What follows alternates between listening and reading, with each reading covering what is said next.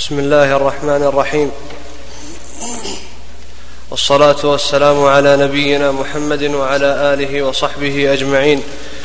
اللهم اغفر لنا ولشيخنا وجميع المسلمين. قال الشيخ حافظ حكم رحمه الله: فاسمعوا الآن فاسمعوا الآن الدليل الواضح البين غير المشكل من سنة النبي صلى الله عليه وسلم بنقل العدل عن العدل موصولا إليه على الفرق بين خلق الله وبين كلام الله تعالى. ثم ساق الأحاديث في ذكر كلمات الله تعالى إلى حديث بقية كلام ابن حبان، نقل عن ابن حبان عن ابن خزيمة. نعم. ثم ساق الأحاديث في ذكر كلمات الله تعالى إلى حديث: أعوذ بكلمات الله التامات من شر ما خلق. ثم قال: أفليس العلم محيطا يا ذوي الحجى أنه غير جائز أن يأمر النبي أن يأمر النبي صلى الله عليه وسلم بالتعوذ بخلق الله من شر خلقه؟ هل سمعت عالما يجيز أن يقول أعوذ بالكعبة من شر خلق الله، أو يجيز أن يقول أعوذ بالصفا والمروة، أو أعوذ بعرفات ومنى من شر ما خلق الله؟ هذا لا يقوله ولا يجيز القول به مسلم يعرف دين الله. محال أن يستعيذ مسلم بخلق الله من شر خلقه. هذا الموضع نفيس جدا في ابن خزيمة، وفيه فائدتان كبيرتان جدا. الفائدة الثانية أكبر بكثير من الفائدة الأولى، لأن الفائدة الأولى قالها قبل ابن خزيمة وسبقه إليها أئمة السنة أحمد بن حنبل وغيره، استدلوا بقوله صلى الله عليه وسلم أعوذ بكلمات الله التامات على أن القرآن غير مخلوق. ووجه ذلك أنه لو كان القرآن مخلوقا لكان معنى ذلك أن النبي صلى الله عليه وسلم استعاذ بمخلوق، والاستعاذة بالمخلوق شرك، فيلزم من ذلك معاذ الله أن يكون النبي صلى الله عليه وسلم وقع في الشرك. وهذا الحديث من أعظم ما دمغ الجهمية، هذا النوع من الاستدلال بهذا الحديث: وما كان في حكمك حديث أعوذ بكلمات الله التامات من شر ما خلق، أما إنك لو قلت أعوذ بكلمات الله التامة لم يضرك شيء نحو ذلك. هذا من أشد الأحاديث دلالة على بطلان مذهب الجهمية، لأنهم يوقفون على أحد أمرين: إما أن يقولوا إن النبي وحاشا صلى الله عليه وسلم تعوذ بغير الله فوقع في الشرك، ولو قال هذا أحد لكفر مكانه، أن يقول إن محمدا صلى الله عليه وسلم الذي يعلم الناس التوحيد ويدلهم عليه قد وقع في الشرك. وإما أن يقول إن كلام الله غير مخلوق، لا مناص، لا يمكن أن يكون له مخرج من مثل هذا الحديث، فإن النبي صلى الله عليه وسلم استعاذ بكلمات الله. ولهذا قال: أفليس العلم محيطا يا ذوي الحجى أنه غير جائز أن يأمر النبي صلى الله عليه وسلم بالتعوذ بخلق الله من شر خلقه، يعني أن هذا أمر محال أن يستعيذ النبي صلى الله عليه وسلم أو يأمر أمته أن تتعوذ بمخلوق، فيلزم أن يكون القرآن غير مخلوق. الفائدة الثانية والكبيرة جدا جدا لطالب العلم، وفيها أن الشرك لم يكن موجودا زمن ابن خزيمة. اسمع هذه الأسئلة. يقول: هل سمعت عالما يجيز أن يقول أعوذ بالكعبة من شر خلق الله، أو يجيز أن يقول أعوذ بالصفا والمروة، أو أعوذ بعرفات ومنى من شر ما خلق الله؟ اسمع، هذا لا يقوله ولا يجيز القول به مسلم، ما في مسلم يقول هذا الكلام، لأن الشرك الأكبر لم يكن زمن ابن خزيمة. فلهذا يقول هذا الأمر مستحيل أن يقع من مسلم، مستحيل أن يجيزه عالم. هل سمعت أحدا يجيز أن يتعوذ أحد أن يتعوذ مسلم بالصفا والمروة؟ لماذا؟ قال: لأنهما مخلوقان فلا يدعيان لا باستعاذة ولا باستغاثة ولا بأي نوع من أنواع الدعاء. هذا المعنى. فكان رحمه الله تعالى يتحدث عن أن هذا لا يمكن أن يقع من مسلم. هل سمعتم عالما يجيز أن يقول أعوذ بالكعبة؟ لأن الكعبة مخلوقة والتعوذ نوع من العبادة. وما يمكن أن يقع هذا أن يدعى غير الله عز وجل من قبل مسلم. ثم قال: هذا لا يقوله ولا يجيز القول به مسلم يعرف دين الله. هذا ما كان يقع. محال أن يستعيذ مسلم بشر خلق الله من شر خلقه. انظر الآن الفرق العظيم بين حال الأمة والحال زمان ابن خزيمة رحمه الله تعالى. وهذا موضوع نفيس جدا في ابن خزيمة، هو من أهم ما في كتاب التوحيد، ومن أهم ما في كتاب الأم للشافعي رحمه الله تعالى فيما يتعلق أيضا بهذه المسألة قوله رحمه الله تعالى: لما ذكر البناء على القبور: ورأيت الولاة يهدمون ما بني.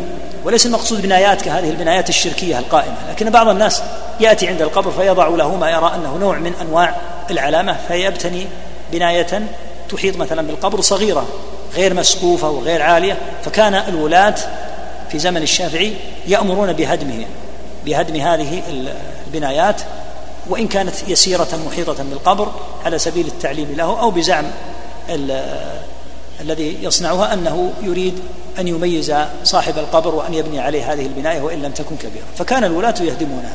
قال الشافعي رحمه الله تعالى مقرا صنيعهم وعملهم، قال: وقد رأيت الولاة في المدينة يهدمونها. والأمر كما يعني اختاروا أو كما أمروا، يعني أنه صواب. ثم قال، هذا موضع نفيس جدا في الأم، بعد أن ذكر السبب هو أن النبي صلى الله عليه وسلم قال: لعنة الله على اليهود والنصارى اتخذوا قبور أنبيائهم مساجد. ثم قال: ويا لحسن ما قال، ولم تؤمن الفتنة على من يأتي بعد. يقول: لماذا نمنع البناء الآن؟ لأن يمكن تأتي فتنة على من يأتون بعدنا، فرحمة الله على أئمة السنة كأنهم يرون. يقول: نهدم هذه الأشياء اليسيرة لأن قد, قد يكون ذلك فتنة لمن يأتي بعد فيفتتن بالقبور. وهذا يدل على أن الفتنة في زمن الشافعي غير موجودة، لأنه كان يخشى من فتنة تأتي بعد. ولو كانت الفتنة قائمة بالبناء على القبور لتحدث عن فتنة واقعة، لا عن فتنة يحذر ويخاف أن تقع. ولأجل ذلك قال السويدي الشافعي رحمه الله صاحب العراق في القرن الثاني عشر رحمه الله، من خيار من ألف في التوحيد من أهل العراق في الأزمنة الأخيرة، قال: إن سبب كون أهل العلم قل كلامهم في المشركات دون المكفرات أن الشرك لم يكن واقعا ذاك الوقت. يقول: فما كان مثل الإمام أحمد بحاجة إلى أن يقول: لا يجوز أن يذبح أحد عند أهل القبور وأن يهتف بأسمائهم من دون الله، هذا غير موجود أصلا. وإنما وجد هذا على يد أعداء الله تعالى من الرافضة في زمن بني بويه، من الروافض الذين استولوا على بغداد، وصار الخليفة معهم بمثابة الاسم. أظهروا النياحة وشق الجيوب وحسر النساء عن شعورهن ومشيهن حافيات يوم عاشوراء، لأنهم روافض، وبدأوا بالبنايات على القبور. فأول ما دخل الشرك في الأمة عن طريق الرافضة، ثم تغلغل عن طريق المتصوفة، ومضى على هذا أحوال كثيرة حتى صار هذا مألوفا عند الناس. وبعض قلاع الشرك الآن لها قرون للأسف الشديد، في تركيا وفي الشام وفي مصر وفي غيرها. فمن رحمة الله عز وجل البالغة أن جعل دعاة التوحيد ينبهون على هذا، ودمرت قلاع الشرك الموجودة هنا في الجزيرة العربية بفضل الله عز وجل، ثم بركة دعوة الإمام المجدد الشيخ محمد بن عبد الوهاب. وهاج الناس وصاحوا يمنة ويسرة في ذاك الوقت بأن هذا يهدم ما بني على الصالحين ونحن ذلك، مع صراحة الأحاديث الصحيحين وفي السنن في المسانيد وفي المعاجم والموطئات كلها بحرمة هذا الفعل، لكن ألفه الناس. فولله الحمد استبانت الأمور لكثير من إخواننا والله الحمد في الأرض، وعلموا أن هذا لا يجوز ولا يحل، مع أن الناس درجوا عليه. ولهذا من مناقب الشيخ محمد بن عبد الوهاب الكبيرة جدا التي رفع الله تعالى بها ذكره هدمه لهذه القباب وتحذيره الأمة منها. فإن هذه أعظم من الربا وأعظم من الزنا وأعظم من الخمور، لأنها السبب الكبير الذي نشر الشرك في الأمة، والشرك أعظم من الكبائر. ولهذا هذا الكلام من ابن خزيمة الآن يتحدث أنه لا يمكن أن يوجد مسلم. هل يوجد مسلم يتعوذ بشر بهؤلاء المخلوقين من الصفا والمروة؟ محال. شوف، لاحظ كيف محال أن يوجد مسلم يستعيد بخلق الله من شر خلقه، وذلك لأن الدين والتوحيد صاف ذلك الوقت. ومن غربة الدين أن يتحول الحال هذا التحول الشديد إلى أن يكون التوحيد هو الغريب وأن يكون الشرك هو السائد. لكن صاحب الحق مستمر عليه، غضب الناس أمرضوا ويجهر به. لكن لاحظ الفرق العظيم بين كلام ابن خزيمة وبين وضع المسلمين فيما بعد. فكل هذا يؤكد على طالب العلم أن يأخذ الأمور بالأدلة الشرعية، لا أن يأخذها بحسب المألوف، بحسب ما وجد عليه آباؤه وأسلافه. فإنه قد يكون آباؤه وأسلافه على غير صواب، وإنما يأخذ الأمور من السنة. فهذا موضع نفيس ينبغي على طالب العلم أن يسجله ويهتم به. وهكذا الموضع الثاني الذي نبهنا عليه في كلام الأم، كلام الشافعي في الأم رحمه الله، فإنهم لم يكن في زمنهم شرك، ولهذا كما قلنا أيضا من كلام السويدي رحمه الله أنهم ما كانوا يتكلمون. يحرم أن يقول إنسان يا أبا حنيفة أغثني، يحرم إنسان أن يقول يا شافعي أغثني، غير موجود، هذا غير وارد أصلا في وقتهم وغير واقع. ولهذا ذكر شيخ الإسلام في اقتضاء الصراط المستقيم أن الكذبة كذبوا أن الشافعي رحمه الله تعالى كان إذا أتاه حاجة ألمت به ذهب إلى قبر أبي حنيفة فدعا، فقال رحمه الله هذا كذب معلوم كذبه بالاضطراب، فإنه لم يكن زمن الشافعي قبر ينتاب أصلا، لا قبر أبي حنيفة ولا غيره. يقول في تلك الأزمنة الطيبة السليمة الطاهرة ما كانت هذه المسائل موجودة، فهؤلاء افتروا على الشافعي أنه كان يذهب عند قبر أبي حنيفة يدعو الله، لأن مكان أبي حنيفة مكان فاضل وتستجاب فيه الدعوات. قال هذا معلوم الكذب بالاضطرار، هذا ما وقع بتاتا في المسلمين، وإنما وقع زمن بني بويه كما قلنا، وهم من الرافضة، هم أول من أدخل الشر على المسلمين. نعم. صلى الله عليه. ثم ساق بحثا طويلا فليراجع منه.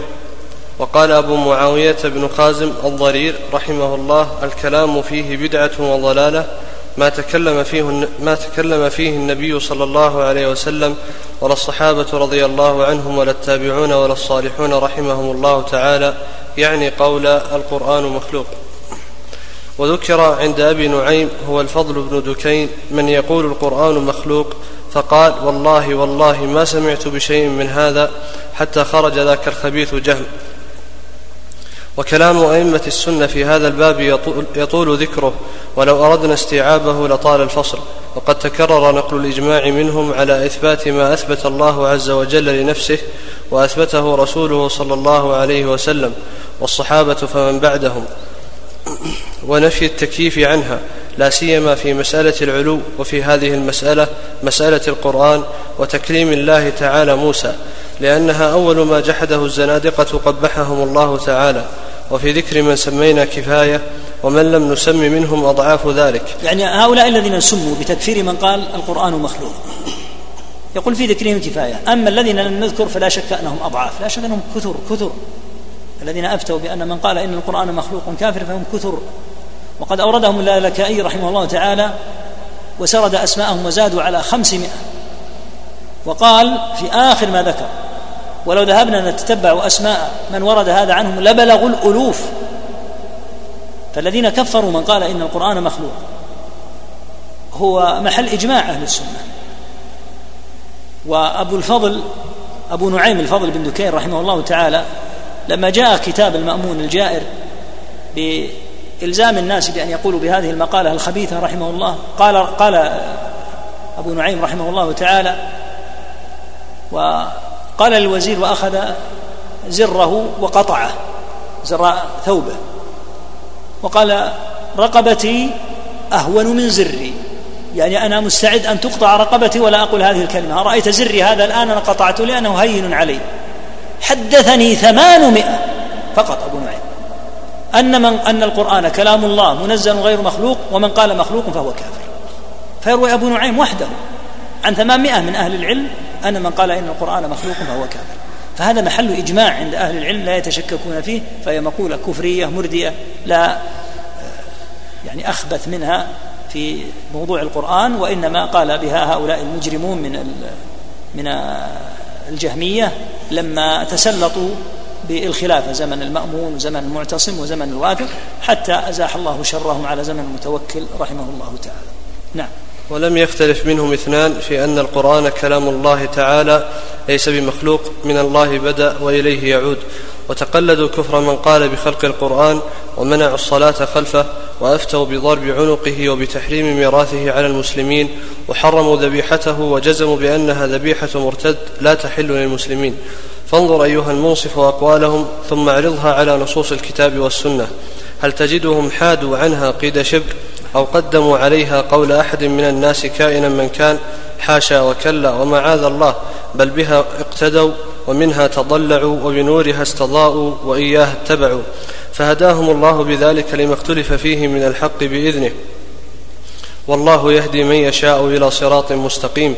هذا مقال المؤمنين جميعهم وعصابة التوحيد أعلام الهدى، الكاشفين عوار كل مشبه والقامعين لكل من قد ألحد، زن قولهم بالوحي وانظر هل ترى ميلا لهم عما إليه أرشدا، حاشاهم عن أن يميلوا خطوة عما إليه الله إياهم هدى، بل أثبتوا لله ما قد أثبتت آي الكتاب وكل نص أسندا، ومن النفاة تبرأوا وكذاك من قول الممثل إذ تغالى واعتدى، جعلوا إمامهم الكتاب وسنة المختار يا طوبى لمن بهم اهتدى، ولذاك أعلى الله جل منارهم والملحدون بناءهم قد هددا، وأتم نورهم الإله وغيرهم في ظلمة إذ لم يكن بهم اقتدى، يا رب ألحقنا بهم واجعل لنا نورا نميز به الضلال من الهدى، اللهم آمين.